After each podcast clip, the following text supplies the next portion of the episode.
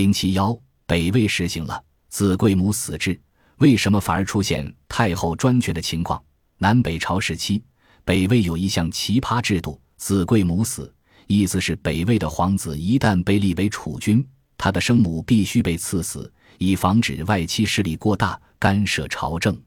今天的主流学者多认为，恩制度是到武帝拓跋圭创立的。其直接灵感则来自汉武帝晚年赐死钩弋夫人后立刘弗陵的故事。从拓跋圭晚年创立到宣武帝元科正时下令废止，北魏皇朝的绝大部分时间都存在着子贵母死制度。而讽刺的是，从东汉末年到隋朝统一四百年的大乱世中，实行子贵母死制的北魏，竟是唯一出现过太后专权的政权，还不止出现了一次。比如最有名的冯太后、胡太后，那么差错到底出在哪里？当我们把视线拉回创立者道武帝拓跋圭身上，会发现这个记载本身就存在着很大疑点。明元帝拓跋嗣的非正常方式继位，研究北魏太武帝拓跋族之前的历史是一件很艰难的事情。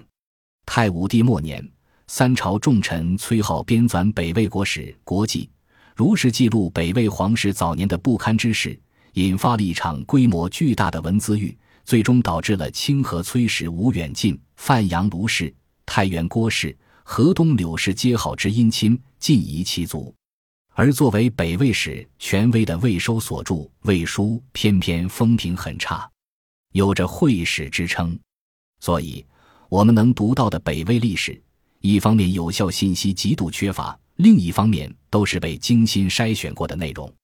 虽然如此，但看《魏书》的原始记载，到武帝拓跋圭在赐死其母刘氏后，和后来成为明元帝的儿子拓跋嗣有过一番谈话。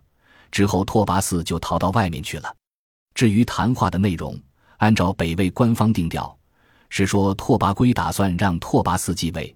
因此，需要先仿照汉武帝赐死钩弋夫人后立其子刘弗陵的往事，赐死其母刘氏。拓跋嗣无比悲伤，引起了拓跋圭的不满。于是，拓跋嗣也不要当太子替，直接逃跑了。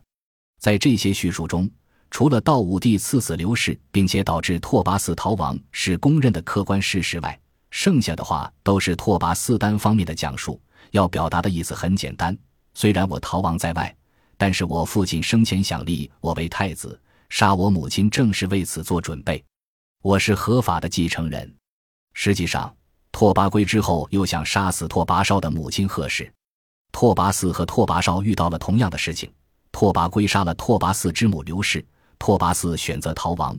拓跋圭又准备杀拓跋绍之母贺氏，但贺氏成功联系上拓跋绍，反杀了拓跋圭。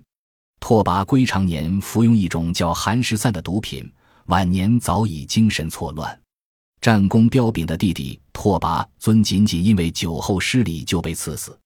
身边的王公大臣因为衣服艳丽、言语怠慢或者其他奇怪的事情，被拓跋圭处死的比比皆是。最荒唐的一件事是，拓跋部的大人贺迪干因为喜欢读经史，被认为是出使后秦时被同化腐化了。连同其弟一起被拓跋圭处死。拓跋圭晚年坐在车辇上时，控制不住自己，会毫无征兆、毫无理由的发病刺杀为自己抬辇的人。最夸张的一次，在出行中杀了几十个抬辇人。这样一个精神失常的暴君被他的儿子杀掉，身边的人心中恐怕都松了口气，不然说不定哪天就轮到自己了。拓跋嗣、拓跋绍两人的母亲被赐死。被囚禁，最早很可能只是因为拓跋圭的疯病常态性发作罢了，和要立太子没什么关系。拓跋绍弑父之后，虽然短暂控制了朝廷，但并没有登上皇位，因为他没能争取到大部分大臣的支持。如果说拓跋圭的残暴主要是因为长期服用寒食散后精神错乱，那拓跋绍的本性真可谓穷凶极恶了。十几岁时就敢剖开孕妇的肚皮查看胎儿。从拓跋嗣在母亲被杀时悲伤逃亡，而拓跋绍在母亲被杀前直接入宫室杀君父，就可以看出两个人性格的巨大区别了。受够了拓跋圭的大臣们可不希望来个更疯狂强横的皇帝。当拓跋嗣打着讨伐弑君凶手的旗号归来时，绝大部分的大臣都拥护他。于是拓跋绍被杀，拓跋嗣成为新皇帝。按现在人的观点看，拓跋嗣在大臣的支持下杀死是杀君父的弟弟，即位合情合理。然而他毕竟是非正常方式继承的皇位，而且在继位前是流亡状态，所以为了强化自己继位的合法性。拓跋嗣援引汉武帝立刘弗陵旧例，宣称之前母亲被赐死，自己流亡的原因是父亲想立自己为太子，可以说是非常高明。至于载入《魏书》的这段拓跋圭向拓跋嗣解释赐死他母亲原因的话，毫无疑问来源于拓跋嗣的叙述。实际上，到底存不存在，具体说的是什么，我们已经无从得知了。试图去探究这个问题的崔颢。早已连同其亲朋好友一起被打包送到已死的拓跋圭和拓跋嗣处，当面向两个当事人一问究竟了。讽刺的是，在我们现在能看到的通俗历史书中，大部分都有一个衍生故事：拓跋嗣逃亡后，道武帝只能改立拓跋绍，为此要赐死其母贺氏，而拓跋绍和母亲关系特别好，为了拯救母亲不惜弑父。这些故事中。拓跋圭临死前想立的继承人，竟然成了拓跋绍，这大概和拓跋嗣用子贵母死概念加强自己继位合法性的初衷完全背道而驰了。初史官心目中的不贵母死，拓跋嗣的太子大概是北魏曲史上最有名的一位皇帝，太武帝拓跋勤，他的小名叫毕离，就是辛弃疾在《永遇乐京口北固亭怀古》中写下的毕离词下。一片神鸦社谷中的毕离，《南齐书列传》卷五十七的记载能给我们带来一些信息。初，毕离母是汉人，为穆墨所杀。毕离以乳母为太后。自此以来，太子立折诛其母。齐书的这段话作为子贵母死的另一个原始来源，倒能给我们带来很多有用信息。这里明确记载了杜氏是被穆墨所杀。并且自此以来，说明当时南朝史官并不认同拓跋嗣之母被赐死是因为拓跋圭要立他为太子。在他们看来，太子生母在儿子成储君后被杀，恰恰是从拓跋嗣开始的。根据谥号密的含义为追捕前国判断，杜氏的死亡与子贵母死很难扯上关系。如拓跋嗣是按照所谓子贵母死之在立嗣前几年赐死了杜氏。那就不会选择表示死者生前曾有大过错的密作为谥号。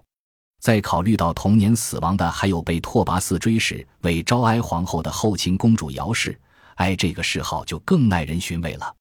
杜氏很有可能因为和姚氏的死亡有间接关联，得罪了拓跋嗣后自杀。但是，由于崔浩案对原始资料的破坏，我们无法做更多猜测。可以确定的事实是。姚氏和杜氏在同一年死亡，其中姚氏深受拓跋嗣宠爱，并且死后被追封昭哀皇后；杜氏死后以贵嫔的身份被视为密，也就是追捕前过，直到其子继位后才被追封为皇后。杜氏死后两年，拓跋嗣立杜氏之子拓跋春为太子。真要把这个版本的杜氏之死和拓跋春立嗣强行联系起来，未免过于牵强了。毕竟北魏自己的记载中甚至没有提到杜氏的死因。不过，由于连续两任皇帝的生母都在皇帝继位前死于非命，又有拓跋嗣声称拓跋圭向他解释赐死他母亲原因的那段话，子贵母死的说法难免不胫而走，以至于南朝史官都听到了这样的传说。不久之后，第一个真正以子贵母死名义而死于非命的皇帝生母产生了。